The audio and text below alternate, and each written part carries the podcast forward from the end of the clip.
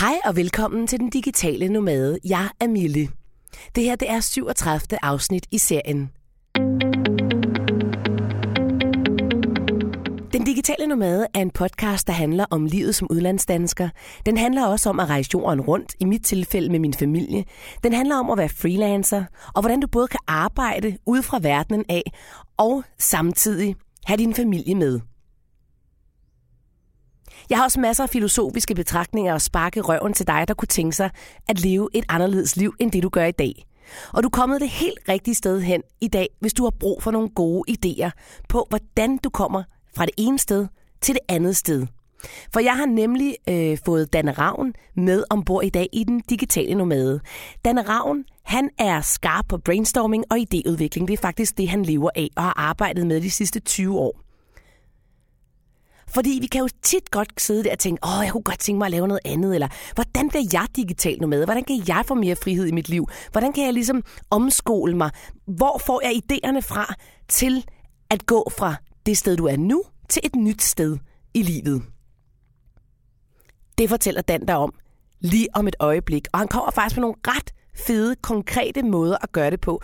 Og det er noget af det, man godt kan savne en gang imellem, fordi det godt kan blive lidt fluffy det hele. Nå, men så kan jeg også bare gøre det her. Men hvordan gør jeg så det? Det har han faktisk et rigtig godt bud på. Så velkommen til dig, Dan Ravn. Tusind tak, fordi du vil være med i Den Digitale Nomade. Og Dan, kan du ikke lige fortælle lidt om dig selv? Jo, det kan jeg godt. Sådan helt kort om min baggrund, det er jo, at jeg har arbejdet i reklamebranchen i faktisk 20 år. Jeg gik direkte ud fra 10. klasse og startede i mesterlærer, fordi jeg simpelthen var så træt af at gå i skole. Dan, jeg blev nødt til at indskyde en sætning her, ikke? Jeg ved godt, at du er i gang med at forklare, men det er bare fordi, da jeg så billedet af dig første gang, tænkte jeg, han kan ikke arbejde med det der i 20 år. Det kan simpelthen ikke passe. Du ser jo så ung ud. Har du fået det at vide før? Ved du hvad, det får jeg rigtig, rigtig ofte at vide. Ja. Men jeg er 37. Ja, du er heldig. Ja, tak. Nu, det var sikkert ikke så sjovt, da du var yngre, vel, tænker jeg. Nej. Altså, jeg skulle jo vise ID, indtil jeg var 25, ikke, når jeg skulle ud. Det nyder jeg så godt af nu. Ja, det er fantastisk. Jo, godt. Jeg afbrød dig. Det gør ikke noget. Men som sagt, så min baggrund er ligesom, jeg kommer fra reklamebranchen, hvor jeg har siddet som art director og idéudvikler. Ja. Og det har jeg synes har været sindssygt spændende. Ja. Og så tænkte jeg, måske lidt ligesom dig på et tidspunkt, at verden er sgu for lille til, at man bare skal lave det samme hele sit liv. Ikke? Mm. Så gik jeg sådan lidt i tænkeboks om og tænkte, hvad skal jeg nu? Fordi jeg kunne mærke, at jeg skulle noget andet. Altså, hvordan kom det så til udtryk? Jamen, jeg tror, det kommer så ofte til udtryk med sådan en stigende utilfredshed. Mm. Altså, hvor man tager på arbejde hver dag, fordi at man skal jo betale huslejen, og man skal også betale bilen, der holder ned på parkeringspladsen, og alle de andre spændende ting, man har fået skrabt til sig. Yeah. Og du ved, så bliver man mere og mere utilfreds med det, hvad man i virkeligheden laver. Sådan havde jeg det i hvert fald. Mm. Og til sidst, så var jeg nået sådan et punkt, hvor jeg sådan tog mig selv i nogle gange og tænkte, hvis jeg nu blev ramt af en bus, kan vide, hvor lang tid jeg så kunne være sygemeldt. Så ved man bare, man er langt ude, ikke? Så ved man, nu er det nu, ja. Ja. Hvad gjorde du så? Jamen, jeg tog på sommerferie, og så da jeg kom hjem fra sommerferie, så sagde jeg mit job op. Og jeg var faktisk ikke helt klar over, hvad det var, jeg ville. Jeg vidste bare, jeg skal noget andet. Og jeg kunne også mærke, at jeg blev også nødt til at tage springet, selvom jeg egentlig ikke var fuldt klar til det. Fordi at ellers så kan man hurtigt blive lullet ind i den her tryghed med, at så slemt er det heller ikke, og alt muligt andet. Yeah. Så jeg kunne bare mærke, at jeg blev nødt til at træffe en beslutning. Så jeg sagde mit job op. Men jeg tror også, at det der med at tage springet, selvom man ikke er klar til det, for man bliver vel egentlig aldrig rigtig klar. For der er jo altid tusind ting, man vil sige til sig selv, at man ikke er klar på, ikke? Lige præcis som det første og som det andet. Hvis jeg kigger på der, hvor jeg er i dag, og så der, hvor jeg var for 1,5 år siden, da jeg så rent faktisk startede op. Altså, jeg er jo et helt andet sted, og sådan vil det jo være for alle. Altså, det er jo en proces. Mm. Og den proces kan man ikke være foruden. Man kan aldrig bare springe hen til slutpunktet. Nej. Desværre. Nej, det tror jeg faktisk kun er godt. Ja, det tror jeg også. Men nogle gange vil man jo gerne ønske, at man ligesom kunne tænke sig det til ende, før man tog beslutningen. Det er rigtigt. Og det kan man ikke. Så jeg sagde mit job op, og jeg var heldigvis et sted, hvor jeg var egentlig glad for at være der. Altså det var et rart sted at være. Det var nogle gode mennesker, og de var også glade for mig. Og det betød også, at jeg sagde jo også til dem, at jeg ikke vidste, hvad jeg ville, så jeg ville gerne sige op med ret lang varsel. Så jeg sagde faktisk op med et halvt års varsel. Okay. Og det var jo godt for alle parter, fordi for det første, de vidste jo, at så havde de et halvt år til at finde den helt perfekte kandidat i stedet for mig. Og jeg havde et halvt år, hvor jeg ligesom kunne få skrabt så mange penge sammen, som jeg overhovedet kunne, og så begynde at tænke over, hvad jeg ville. Og hvordan fandt du så ud af det? Jamen altså, jeg har jo arbejdet med brainstorming hele mit liv, så der var jo selvfølgelig en del brainstorming indenover. Og jeg tror i virkeligheden, jeg startede der, hvor mange starter, som er det forkerte sted. Jeg tror, at mange starter der, hvor man starter med at spørge, hvilke kvalifikationer har jeg? Hvilke faglige kvalifikationer har jeg? Og så prøver man ligesom at tage udgangspunkt i det, og så siger man, godt, jamen jeg har jo arbejdet i reklamebranchen, måske kunne jeg lave noget med noget video. Altså kan du følge mig? Altså man ligesom bliver i den der lille bitte andedam, man har skabt sig til, eller man har været i så mange år. Men man må og så sige, man... I forhold til, du siger det der med, at nu har du faktisk ikke fortalt det nu, men nu fortæller jeg det, nu arbejder du i dag med idéudvikling og brainstorming, ikke? Og det er jo lidt sjovt, det er jo det, du har arbejdet med hele dit liv. Så det lå faktisk lige for næsen af dig, uden du måske så det først, eller hvordan? Det er jo lige præcis det, og det er jo der, hvor man ligesom bliver nødt til, altså jeg tror, man bliver nødt til at udvide sin horisont, så kan det godt være, at man finder tilbage til udgangspunktet, men jeg tror altid, man vil have nogle andre briller på. Fordi at jeg startede jo helt... Altså, jeg har jo lavet grafisk design og sådan nogle ting, og så jeg startede jo sådan helt nøgtern med at sige, hvor kan jeg blive ansat, som så ikke er et reklamebureau, men hvor jeg kan lave det samme, som jeg laver i dag. Og det er jo det forkerte sted at starte, fordi jeg begyndte jo også sådan alt muligt at tænke, jeg kunne måske søge internt hos en større virksomhed som designer eller som kreativ chef eller et eller andet. Og det var jo sådan, hvad kan man sige, meget i parallel med det, jeg lavede før. Men jeg tror, i stedet for, at man skal prøve at vende spørgsmålet, det var i hvert fald det, der lykkedes for mig til sidst. Vende spørgsmålet rundt og så spørge, hvad kan jeg godt lide at hjælpe andre med? Fordi man skal lade være med at tænke penge. Ja. Altså fordi, når, så snart man tænker penge, så går det galt. Fordi så man får et helt snævert synspunkt og bliver ved med at stoppe sig selv, fordi man tænker, det vil folk ikke betale for. Jeg tror simpelthen, man skal starte med at sige, hvad er det, jeg rigtig godt kan lide at hjælpe andre mennesker med? Og den proces var jeg jo så også inde i med mig selv. Og sådan generelt med brainstorming, så er det jo sådan, at hver gang du svarer på det, så skal du jo spørge, hvorfor. Ja. Hvorfor? Altså, så hvis jeg nu spurgte dig nu, hvad kan du godt lide at hjælpe folk med? Hvad vil du så svare? Jamen i dag, der vil jeg jo svare, jamen jeg elsker at få andre folk til at opleve den der energi, man får, når man får en idé. Det er det, jeg synes, der er det allerfedeste i verden. Hvorfor? Jamen, fordi det giver mig energi. Altså, nu begynder jeg at blive egoistisk, ikke? Fordi at det giver jo mig energi, fordi at det er mig, der har kunne gøre det der ved dig. Ikke? Hvorfor? Hvor lang tid skal jeg spørge, hvorfor? Så kommer vi ned til noget med min barndom og sådan noget. Nej, men det var fordi, du lige sagde, at man skulle spørge sig selv, hvorfor? Ja. Det var derfor, jeg tænkte, jeg vil lige prøve den på dig, og se, hvor langt du ville gå. Og det er rigtigt. Og man ville nok gå længere, hvis man ikke sad med en anden. Og det blev postet ud til, jeg ved ikke, mange mennesker. Ja. Men jeg tror virkelig, det handler om, at man skal blive ved netop at spørge det her, hvorfor. Fordi så finder man ind til hele den der kerne om, hvad er det, der driver mig? Altså, hvad er det, jeg synes, der bare er mega fedt? Og da jeg selv var den proces igennem, så kunne jeg jo også mærke på mig selv, at der, hvor jeg bare fik mega meget energi, det var, når en ven eller veninde ringede til mig og sagde, Dan, jeg sidder lige og knokler med det her, har du ikke lige et godt input? Jeg synes, det var fantastisk. Altså, så den der med at kunne give den her sparring og hvor idéerne bare pipler, det synes jeg var mega fedt. Ja. Så derfor så blev jeg ligesom hurtigt sluset ind i den her med, jamen det skal være noget med idéudvikling. Så har du startet et firma, hvad er det hedder? Det hedder Naked Goat. Okay, og i det firma, der... Jeg ved, det er fantastisk at kalde det Naked Goat. Og jeg har ikke tænkt mig at spørge dig om, hvorfor. Jeg vil hellere høre om, hvad du laver. Altså, hvad er det for noget, du gør, når du så kommer ud og hjælper? Hvem hjælper du egentlig?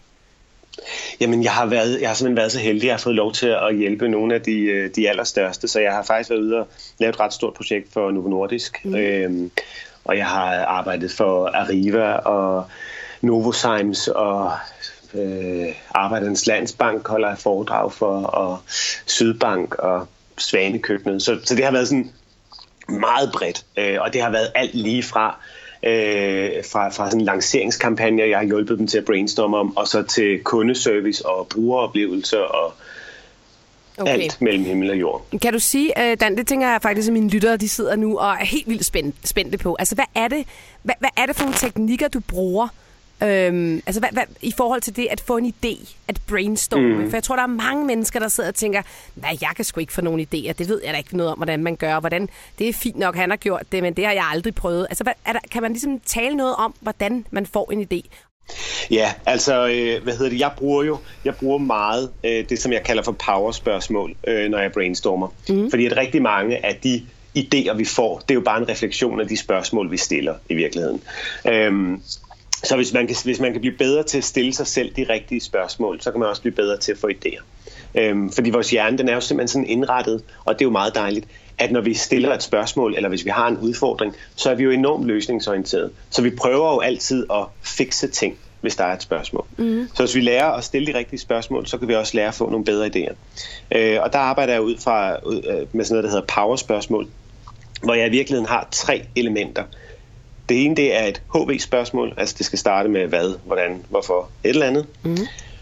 Så skal der være, hvis det nu handler om, at jeg gerne vil lave en ny forretning, så skal det handle om noget, eller så skal det indeholde noget, som har mine kvalifikationer med. Og så det sidste, det er jo så en inspirationskilde. Så det vil sige, hvis jeg nu skulle give et par eksempler på det, så kan jeg jo sige, hvordan kan jeg bruge brainstorming? Altså fordi brainstorming, det er jo min kvalifikation, og hvordan, det er jo et HV-spørgsmål, så skal jeg jo så have en inspirationskilde med ind. Og nu sidder jeg og taler over Skype med dig, så jeg kunne spørge, hvordan kan jeg bruge brainstorming over Skype? Ja. Eller jeg kunne også sige, hvordan kan jeg hjælpe andre med at få idéer, uden at skulle være der? Ja. Eller hvordan kunne jeg bidrage med idéudviklingen, hvis det skulle foregå fra Spanien? Altså du ved, så ved at stille de her spørgsmål, som både har et åbent spørgsmål, som HV-spørgsmål, og så indeholder noget med mine kvalifikationer, og så en inspirationskilde. Så kan jeg jo i virkeligheden lave et hav af spørgsmål. Ja. Og så handler det jo i virkeligheden bare om at finde de absolut bedste spørgsmål. Og så, jeg er jo sådan en meget visuelt menneske, så jeg printer dem ud, og så hænger jeg dem over min seng, eller ved min computer, eller et andet sted, hvor jeg bare ved, at jeg kommer til at se det her igen og igen og igen. Og hver gang jeg så kigger på det, så skal jeg lige prøve at svare på det. Fordi det er jo sådan, at hver gang vi kommer tilbage til noget, så har vi altid friske øjne.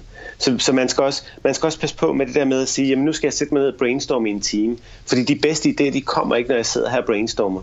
De kommer, når jeg har sat en proces i gang, og så kommer de måske, når jeg er ude at gå med min hund, eller ude at svømme, eller noget andet.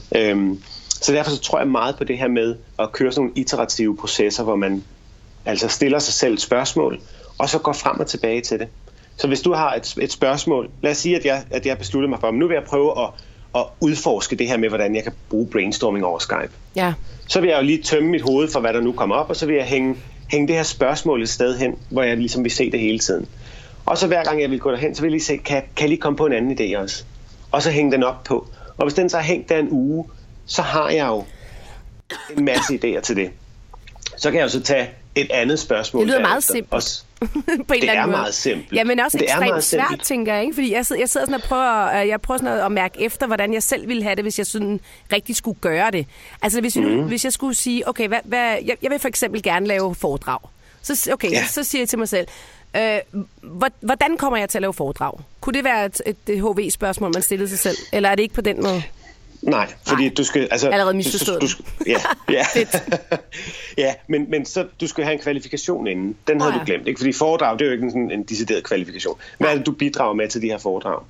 Ja, i mine foredrag vil jeg gerne bidrage med at inspirere andre mennesker til at ture og gøre noget andet, end det de plejede at gøre i går. Altså for eksempel har jeg jo selv boet i udlandet i mange år og rejst jorden rundt, og den frihed, det har givet mig, kunne jeg godt tænke mig at videregive til andre mennesker. Ja. Er det en kvalifikation? Ja, det synes jeg. Jeg tænker lige. Ja. Jeg er sådan en tænkemenneske. Jeg skal lige vende det op i hovedet.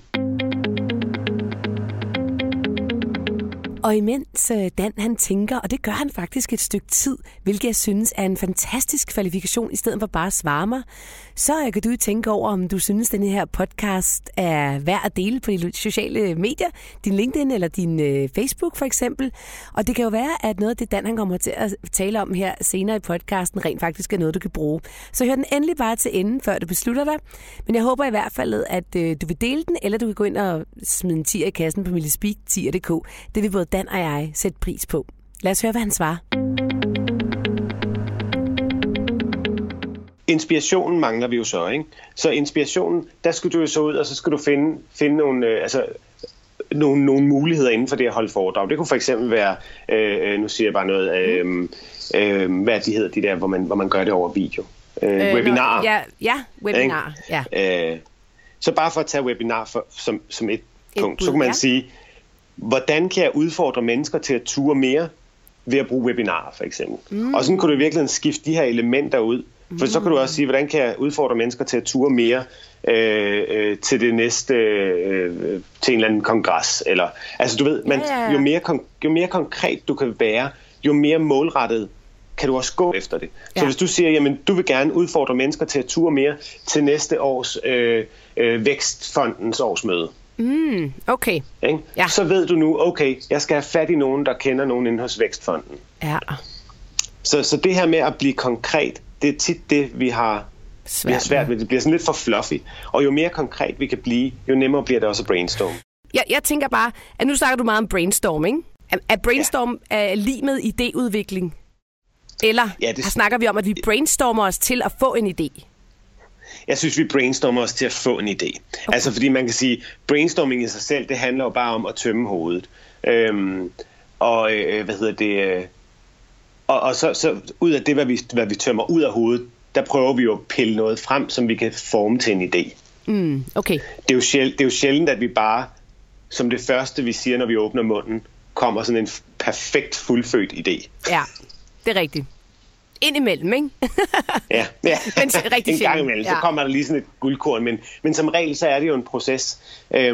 Og altså, hvis jeg lige prøver at tage tilbage til mit eget her, for jeg startede jo med at tænke, jeg skal bare ud og facilitere de her brainstorms, og det bliver bare mega fedt. Og det var det eneste, jeg tænkte, jeg ville. Og det var jo ligesom mit mindset der. Men så fandt jeg jo lynhurtigt ud af, at jeg tjente faktisk mange flere penge på at gå ud og holde foredrag. Og hvis du havde spurgt mig for 2 år siden, så ville jeg sige, at jeg skal aldrig holde foredrag. Altså fordi at jeg kan ikke stå foran 200 mennesker, og hvad hvis jeg ikke kan huske, hvad jeg skal sige. Og, altså du ved, det var slet ikke overhovedet i mine tanker. Og det er det, jeg mener med, at hver gang vi går tilbage til noget, hver gang vi genopfinder os selv, så kommer der også nogle nye vinkler på det. Og det er også derfor, jeg tror netop på det her med, at vi bliver nødt til at gå tilbage til det hele tiden. Det er også derfor, at jeg tror ikke, det nytter noget, man sætter sig ned en time og siger, godt, jeg kunne godt tænke mig at lave en online forretning, hvad kunne den gå ud på? Ej, okay. Jeg tror, man skal starte med at sige, hvad er det, jeg godt kan lide at hjælpe andre med. Okay. Hvad er det, jeg godt kan lide at hjælpe andre med? Det synes jeg er et godt udgangspunkt. Men så kommer jeg til at tænke lidt på, Dan, i forhold til det der med at få en idé. Hvorfor er det egentlig vigtigt, at vi mennesker kan få idéer? Hvad skal det egentlig til for? Jamen, det skal jo til for, fordi ellers så kan vi jo ikke navigere. Altså, jeg bruger meget idéerne til at navigere ud fra. Altså, fordi ellers så kommer vi jo til at gå i stå, synes jeg. Altså, nu er jeg faktisk selv i gang med og videreudvikle min virksomhed igen, og den er altså kun 1,5 år gammel. Ja. og nu er jeg ved at fuldstændig at vende det hele på hovedet igen. Fordi at jeg begyndte jo også for et lille halvt års tid siden at få sådan en drøm om, hvor jeg tænkte, det kunne sgu også være meget lækkert, hvis jeg kunne sidde i Spanien eller et eller andet om vinteren. Ja. Det skal du da. Og så begyndte jeg jo, det skal jeg da. Ja. Og så var det også, jeg begyndte at tænke, jamen, det kan jo ikke lade sig gøre med det, hvad jeg laver. Altså for det første, stort set alle mine jobs, de ligger jo fuldstændig pakket i efteråret. Her i foråret, der har jeg jo ikke sådan super meget at lave. Det er mest om efteråret, hvor de kører udvikling. Ja. Så det kunne ikke lade sig gøre at rejse der, tænkte jeg. Men nu er jeg så ved at lave simpelthen en serie af digitale brainstorms. Altså hvor jeg simpelthen videofaciliterer dem. Ja, det er spændende, synes jeg. Ikke live. Nej. Jeg har simpelthen forudindspillet alle de her videoer, og så har jeg lagt det ind som sådan noget e-learning. Og det bliver mit næste store. Og så kan det jo være, at om så et år, så finder jeg på noget helt andet. Men det er det der med, jeg tror, vi bliver nødt til at være i proces hele tiden. Og det er lige præcis det, vi skal bruge idéudvikling til. Okay. Nu spørger jeg bare lige nysgerrigt ind til dine e-learn-videoer der. Er det så, vil det så sige, at så kan man gå ind for et eller andet x antal beløb, og så få fat i en 5-6 stykker af dem, og så lære noget om brainstorming og idéudvikling? Ja, lige præcis. I stedet for at komme til et foredrag, eller... Ja, lige præcis. Jeg har kun lanceret et produkt indtil videre. Jeg har faktisk lige lanceret det i dag. Okay, tillykke. Og tak for det. Hvad hedder produktet? Du må gerne reklamere her i min podcast. Ja, fedt. Jeg lever jo af at reklamere. Ja, det hedder Brand dig selv på sociale medier. Og det handler simpelthen om, hvordan man kan blive ved med at brainstorme til at lave relevant indhold på sociale medier. Okay, cool. Det er jo sådan, at jeg har jo selv været så privilegeret, at jeg har jo ikke skulle løfte røret endnu. Jeg har ikke ringet ud til nogen endnu for at lave kold canvas. Det er flot. Jamen, det er det. Og det er ikke for at rose mig selv, for der er andre, der gør det mindst lige så godt, som jeg gør det. Men hele det her med, at i dag, vi gider jo ikke reklamer, vi gider jo ikke have stoppet ting ned i halsen. Altså, det er jo igennem også podcast og små videoer og tutorials og alt muligt andet. Det er jo der igennem, vi kan markedsføre os. Ja. Al min markedsføring er foregået på LinkedIn. Så derfor så er det selvfølgelig også naturligt, at mit første produkt skulle handle om, hvordan man kan blive ved med at få idéer til relevant indhold. Så det er den første brainstorm. Fedt. Ja. Og det tænker jeg også, at mine lytter vil kunne bruge. Jeg tror, der er jo rigtig mange af mine lytter, der er ret interesseret i det der med at kunne rejse, og hvordan man kan være digital, og hvordan man kan udvikle et brand, hvor man ligesom kan leve af det. Og nu har du så fortalt, at man skal ikke tænke så meget over det der med, hvordan kan jeg leve af noget digitalt, men mere, hvad kan jeg hjælpe andre med? Ja. Ja, et mere konkret spørgsmål, fordi jeg bliver nemlig rigtig tit spurgt om det der med, I er også bare så heldige, dig og din mand, fordi I er jo freelancer, og så kan I jo bare gøre, hvad der passer jer. Og vi kan jo godt hurtigt blive enige om, at der er jo ingen i verden her, der er heldige, fordi vi har jo selvfølgelig arbejdet for at nå dertil i dag, hvor vi er. Ja. Men den anden ting er så kunne jeg godt tænke mig nogle gange kunne sige til de her mennesker, jamen du kan også godt blive det, selvom du måske lige nu sidder og er revisor, eller du er bagermand, eller hvad ved jeg.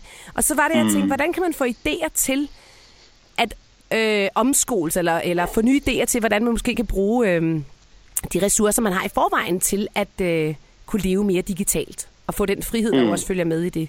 Har du nogen bud på det? Jamen altså igen, jeg tror, hvis man startede for eksempel med det første spørgsmål, der er netop at sige, hvad er det, jeg godt kan lide at hjælpe andre med? Hvis man der allerede kunne få plastret, hvad kan man sige? Lad os sige, man gjorde det en uge, spurgte, hvad kan jeg godt lide at hjælpe andre med? Så får man det ligesom mappet op. Så når man bagefter, så kan man jo tage hver enkelt idé, og så kan man spørge, hvad er det for en værdi, det i virkeligheden tilfører? Hvis jeg hjælper dig med sparring over telefonen, bare for at sige et eller andet. Ikke? Hvad er det for en værdi, det tilfører dig? Og så kan du jo så ud fra den værdi, prøve at udforske den, og så sige, hvordan kan den værdi blive endnu større, eller hvordan kan jeg give mere af den værdi til dig? Og så ligesom udforske det der. Fordi jeg tror netop det her med, at vi er for låst af, hvad det er for en baggrund, vi har. Altså hvis man tager andre sådan succesfulde iværksættere, altså hvis du tager Martin Thorpe for eksempel, han er jo heller ikke uddannet revisor, alligevel så har han lavet et super succes med Deneo. Og det betyder bare, at hans kompetence er jo ikke revision. Hans kompetence har jo været opstart, ikke? Hans kompetence har jo været det her med at få udvikling. Nu kender jeg ham ikke så godt, så jeg sidder bare og gætter. Ikke? Ja, men det, jeg bare mener, det er, at hans kompetencer handler jo ikke om det, hvad han rent faktisk laver. Og det er også det, jeg tror. Jeg tror, hvis man er bager for eksempel, så skal man også finde ud af, jamen, det kan godt være, at jeg har levet af at være bager hele mit liv, men det kan også være, at min kompetence måske i virkeligheden har været at lære alle de her svende op. Så det, jeg faktisk er sindssygt dygtig til, det er at lære fra mig. Og så kunne det jo være, at jeg sagde, jamen, og det er netop det der med, hvad er det, jeg godt kan lide at hjælpe andre med? Så hvis jeg er bager, så kan det godt være, at jeg elsker bare at lære fra mig. Okay, jamen, så prøv at være nysgerrig på det. Altså, hvad kan du så lære fra dig? Jamen, jeg kan selvfølgelig lære folk at bage, så jeg kan selvfølgelig lave en masse e-learning, og jeg kan lave en digital bageruddannelse, og alt muligt andet. Lave en digital udgave af den store bagedyst, eller hvad man nu kan finde på. Ej, det var nogle gode idéer. Ja, men derudover, så kunne jeg måske også sige, jamen, det kan jo være, at jeg skal leve af at lave undervisningsmateriale. Det kan være, at jeg skal lave digitalt tilpasset undervisningsmateriale, hvor man tager højde for den enkelte studerende. Jeg har for eksempel altid, da jeg gik i skole, jeg hadede at gå i skole, fordi at det var som om, jeg forstod simpelthen ikke måden, de underviste på. Mm. Og det er så, fordi jeg er et meget visuelt menneske, og jeg fandt ud af senere hen, at bare for eksempel, hvis man tegnede 2 kasser og en streg imellem, imens man forklarede det, så forstod jeg det meget bedre. Ja. Ja. Så det kan jo være, at en bager, han har altid været god til at lære de her svende op. Jamen, så kunne det være, at det netop var ham, der skulle lave noget eneundervisning i det, hvad han så har kompetencer indenfor. Så kan det være, at det er dansk. Det kan også være, at han siger, nej, ved du hvad, jeg tager faktisk en efteruddannelse, så jeg kan lære engelsk fra mig. Fordi jeg ved, jeg er dygtig til at undervise, og nu skal jeg bare finde fag, jeg synes, der er spændende at undervise i. Så må jeg jo lære det. Ja, det var nogle super gode idéer. De her er blevet givet videre til nogle af de mennesker, som nogle gange kontakter mig og siger, jamen, hvordan skal jeg dog komme videre herfra?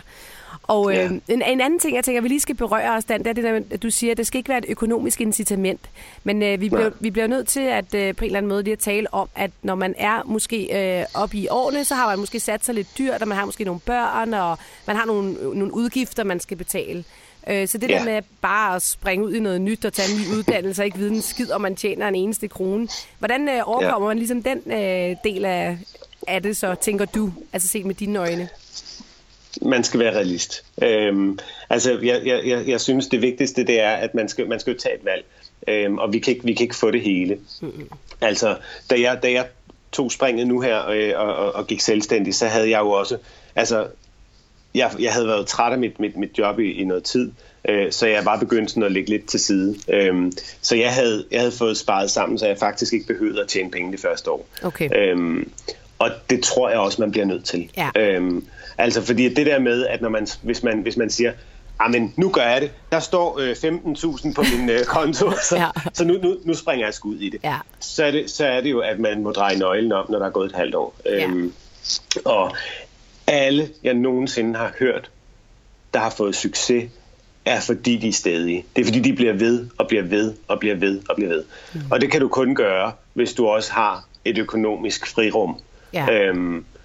Og derfor så må man bare sige, hvis jeg gerne vil være freelancer, jamen så må jeg bide det sure æble, og så må jeg de næste 2 år droppe alt, hvad der hedder sommerferie og fri bar på stranden. Og så må og det er der, jeg tror faktisk også, der ligger et stort problem i det, fordi at man bliver jo, eller mange bliver af min fornemmelse mere malige med alderen. Og måske bliver det sådan lidt, nej, men kan vi ikke også tage på sommerferie og starte virksomhed? Ja. Nej, det er faktisk en af de ofre, man bliver nødt til at gøre, når man starter sit eget. Altså medmindre man er utrolig heldig og allerede på nuværende tidspunkt har tjent sine første mange millioner, ikke? Selvfølgelig handler det her ikke om held, som jeg var inde på tidligere. Det handler selvfølgelig om hårdt arbejde.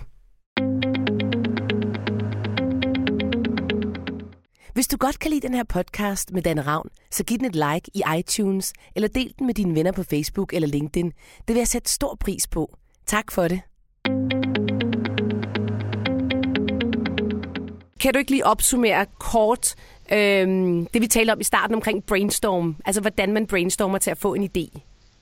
Ja, altså den bedste måde at brainstorme på, det er jo i virkeligheden at stille sig selv nogle gode spørgsmål. Så jeg vil jo starte med at spørge mig selv, hvad det er, jeg godt kan lide at hjælpe andre med. Og det spørgsmål, det vil jeg jo så hænge op et sted, hvor jeg kunne gå til og fra det hele tiden. Og prøve hele tiden at se på, jamen hvad kunne jeg ellers hjælpe andre med? Hvad kunne en ny mulighed være? Og så også at bruge de her power-spørgsmål, hvor man netop blander HV-spørgsmål, altså et åbent spørgsmål som hvad, hvordan, hvorhenne. Og så krydder det med en kvalifikation, som man har, og så krydder det med en inspirationskilde. Og inspirationskilder, det kan jo netop være alt. Ja. Altså der er det, du skal gå ud og finde noget, du synes, der er super inspirerende, og så sætte det med ind i din powersætning. Og det kunne for eksempel være, at nu blev du, som du nævnte tidligere, inspireret af at tale med mig over Skype, og hvordan kunne man bringe det med ind i sin brainstorming? Lige præcis. Og altså, jeg kunne jo sagtens få den idé, nu når vi sidder og snakker sådan her, at som et tillæg til min digitale e-learning brainstorms, der kunne jeg jo godt tilbyde, at jeg lavede en-til-en Skype-sessions. Det kunne jeg godt lave som produkt. Og det, det er jo direkte inspireret af, at vi sidder og snakker nu. Når du skal sidde i Spanien hele vinteren, ikke? Ja, lige præcis. Så inspirationskilder kan være hvad som helst. Det handler bare om at få dem krydret ind i den her sætning, så at den bliver så konkret som muligt. Og nu kan jeg så godt lide, at du siger bare. Hvor får du din inspiration fra, Dan? Hvad inspirerer dig i verden? Jamen, jeg prøver faktisk at tage alle mulige hverdagsting. Og så prøve at jeg tror, jeg funderer meget. Mm. Jeg kan jo tage hvilket som helst element, og så kan jeg få et eller andet spændende ud af det. Ja. Fordi det handler ikke altid om, at man skal aldrig lave den der en til en.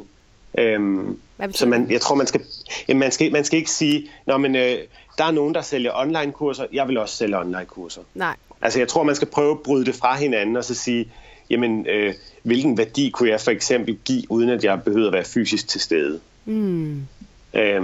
Så man ligesom prøver at brække det ned, for det er ikke sikkert, at det så bliver et online-kursus. Så kunne det være, nu nævnte jeg før, at det kunne være sådan en digital udgave af den store bagdyst. Ja. Så det ville jo ikke være e-learning for eksempel, ikke? Så derfor så tror jeg, at man skal prøve at bryde inspirationskilderne ned. Okay. Og så sagde du noget før, da den lige gik ud, at du også fik mange idéer, når du gik med din hund. Ja, jeg får rigtig mange. Der er faktisk flere studier, der viser, at man er mere kreativ, når man er fysisk aktiv. Så jeg går altid som sådan en anden teenager og kigger ned i min telefon, når jeg går med min hund.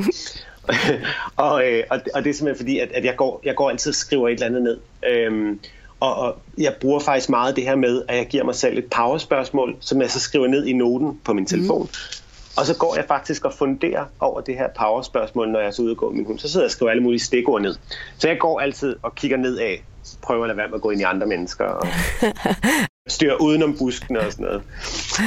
Det er en god idé, Dan. Den er hermed givet videre til mine lyttere. Altså være lidt fysisk aktiv, og så stille sig selv de her powerspørgsmål, og så afsted ud i verden og se, om man kan omdanne det til nogle gode, nye idéer, som der måske kan bringe en et nyt sted hen i livet. Er der noget, vi ikke er kommet omkring? Det er måske det her, jeg tror ikke, vi skal være så bange for at gå ud og se, hvad andre de har gjort. Altså fordi kreativitet, det er jo bare en refleksion af noget, vi har set eller hørt før. Og derfor så tror jeg også tit, det handler om, at vi skal netop ture det her med at tage nogle idéer, som andre har fået, og så prøve at brække dem fra hinanden og se, hvordan det så kan sættes sammen på en ny måde. Kreativitet, det handler jo bare om at se nogle andre muligheder. Ja. Altså hvor den ene ser en papkasse, der kan jeg se et fly. Ja. Og derfor så tror jeg også, man skal huske at blive ved med at udfordre sig selv, fordi hvis du har en vej, du kan gå ned af, så prøv at sige til dig selv, hvis det nu ikke skulle være den vej, så prøv at finde på 3 andre veje. Det er lige meget om det er dårlige veje, men bare find 3 andre veje.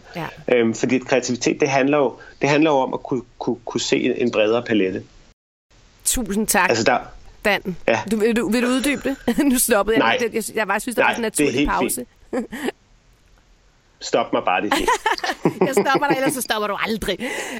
Tusind tak, Dan, fordi du ville være med her i Den Digitale Nomade, og fordi du ville fortælle lidt om det at brainstorme og idéudvikle, og hvordan man måske kan bruge det til at skabe sig et andet liv, end det man lever nu, og eventuelt som digital nomade.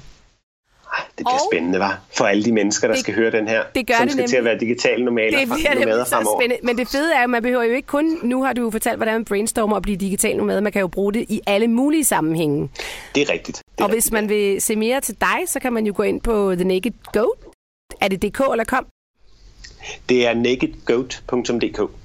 nakedgoat.dk og tjek derud, og man kan også følge dig inde på LinkedIn. Der ved jeg i hvert fald, at du deler ud af en masse af din viden derinde. Det gør jeg, ja. Det er fantastisk. Tusind tak, fordi du vil være med her i dag, Dan. Jamen selv tak. Det er mig, der takker. Tak, fordi du er her. Tak, fordi du lyttede med Den Digitale Nomade. Jeg håber, du blev inspireret til at brainstorme på den her måde. Og få nogle nye idéer til, hvordan man også kan vende tingene om os og se dem på ny. Jeg er tilbage igen snart med en ny podcast, og... Herfra skal der bare lyde hej, have en rigtig god dag, og du ved jo, at jeg sætter pris på, at du deler og liker min podcast, eventuelt giver den en anmeldelse i iTunes eller inde på min Facebook-side, Den Digitale Nomade. Det vil jeg sætte rigtig stor pris på. Hvis du fik noget ud af den her podcast, så kan du også smide en 10'er i kassen på min speak10.dk. Tusind tak for i dag. Hej.